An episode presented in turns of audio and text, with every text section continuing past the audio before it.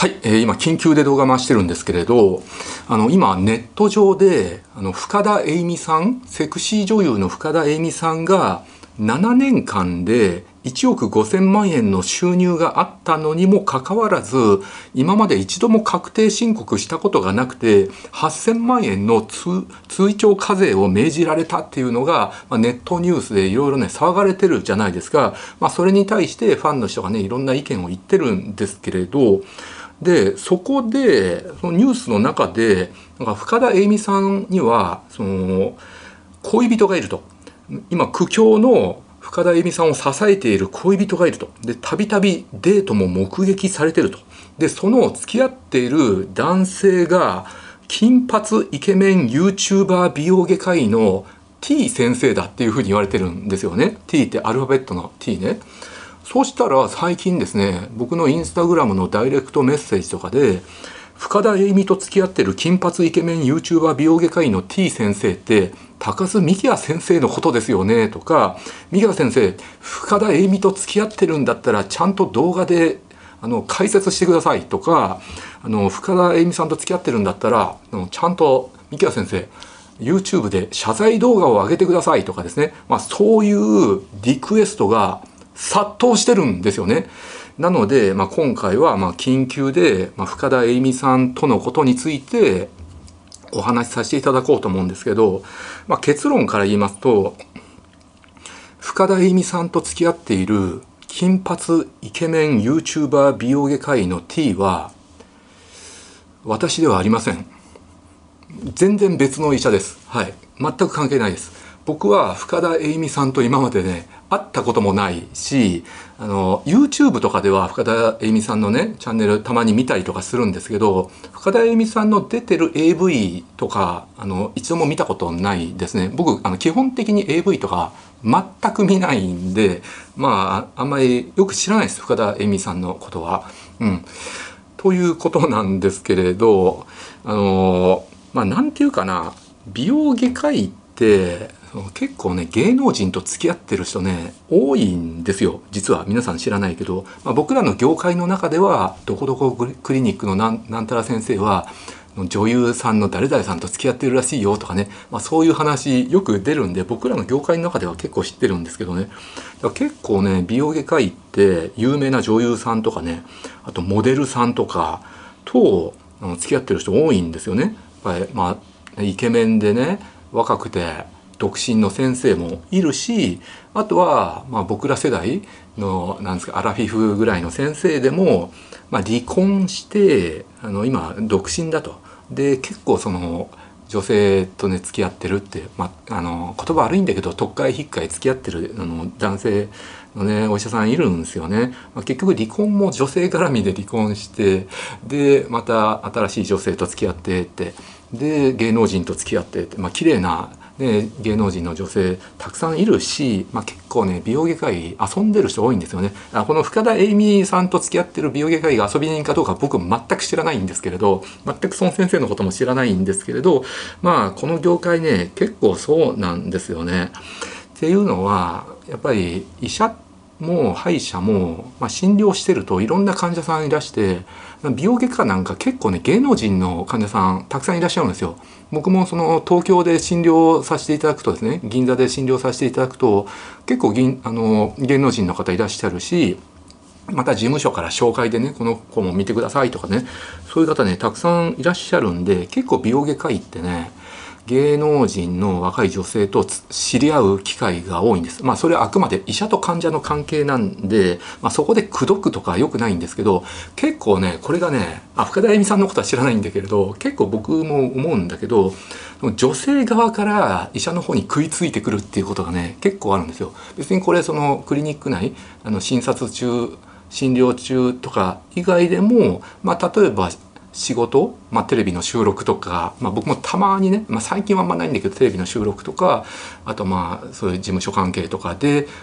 芸能人の女性とかと知り合ってその時にあの連絡先交換してくださいとかね、まあ、言われることね、まあ、たまにあるんですよ。まあ、基本僕しないんですけれどあのそういうのもねあんまり僕良くないかなって思って僕はしないんですけど結構芸能人の方の方から美容外科医の方に食いついてきてあのいろいろ私も相談したいことがあるんですけど「ハイフってどうなんですか?」とかあの「ボトックスエラに打つとどうなんですか?」とか「私どこどこクリニックで何々したんですけどあんまり良くなくて先生のところでやってほしいなって思って」とかっていう感じでね結構女性側がですね医者の方に食いつくっていうことがあってそれで仲良くなって交際っていうのもねあると思うんですけれどね、うん、ただね僕ね経験的に言わせていただきますと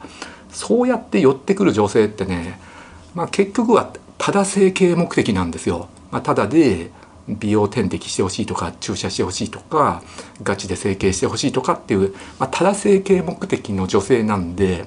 僕はねあんまりそういうので仲良くするのは良くないんじゃないかなって思うんですけどだって純粋な恋愛じゃないんですよね。中身とかで好きになるっていうよりかはただで整形してもらえるって美味しいって、まあ、普通に美容医療を受けるとあのお金かかるじゃないですか、まあ、それがただでやれるからっていう目的で寄ってくる女性が多いなって僕は実感してます。であのいろいろ僕ねそういうテレビの収録とかで相談されてでであの料金の話になるじゃないですか。料金はでもお高いんでしょ？とかっていう話になってあそうですね。あのこの治療とこの治療すると、えー、大体60万円ぐらいですね。って言ってでもうガチで定価で言うんですよね。ああ、その高いんだとか言って、あの、安くならないのかなとか言って、あ僕ね、値引きとかしないんで、すいません、基本定価ですねって言うと、さーっと去ってくんですよね。まあ、まあ、そういうもんなんですよね。はい。だからあんまりこうやって、ただ整形目的で寄ってくる女性って僕あんま好きじゃなくて、あ、深田恵美さんは知らないですよ。深田恵美さんは多分、ガチで、あの、恋愛してると思います。うん。で、深田恵美さん、たびたびデートを目撃されてて、で、まあ、苦境を支える恋人っていうふうに報道されてるんですよね。でクリスマスにはラーメンも食べてるしという本目撃されたと。で2人とも倹約家で質素なデートをしてるっていうことなんで、まあ、多分デート代は男が払ってるんだろうね。うん、でまあなんでねまあなので結局1億5,000万円の収入があって8,000万円の追徴課税ですよね。で深田恵美さんはね2,000万円の貯蓄があったとでそれで納めたんで、まあ、多分残りまだ6,000万円ぐらいあるわけで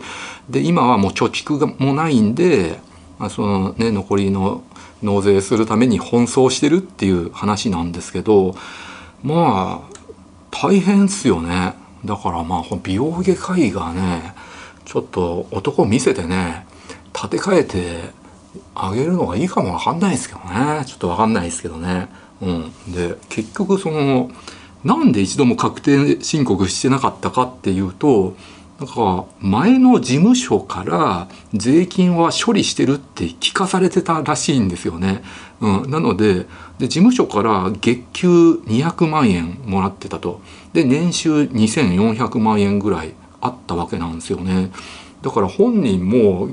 毎月もらえる200万円は事務所が天引きしてくれてるとかそういうふうに思ってたでしょうね。これ事務所も良くないですよね。だから税務調査が事務所と深田さんのところに入ってるわけなんで。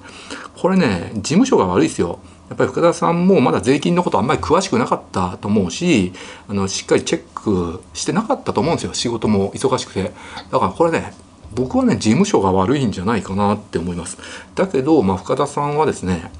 まあ、結局年収2400万円あって7年間で1億5000万円の収入があってそれ、まあ、ほとんど使っちゃったわけですよね。なので、まあ、使っちゃったのは、まあ、しょうがないからやっぱり納税はね自分でしないといけないわけですよね。で結構ネットではね深田栄美で年収2000万円ぐらいかってね夢がないな AV 女優って。そっちの方がね結構燃えてて、うん、まあネットの声だと億稼いでると思ってたって、まあ、1億ぐらいいってると思ってたんでしょうね。だからゼロが1個足りないんじゃねえかとかね。そういう声が多いんで、まあ、かなりの売れっ子の AV 女優さんでも、まあ、年収2400万円ぐらいかってね。そっちの方が結構話題になっててで深田さんって YouTube やってるんだけど結構お色気系セクシー系の動画が多いからなんか広告がねほとんどつかないらしいんですよねだから YouTube の収益もねあんまなくてまあ、あとオンラインカジノのね広告収入とかあるらしいんですけどまああとね6,000万円ねなんとかね稼いでねまあ大変だと思いますけどね納税して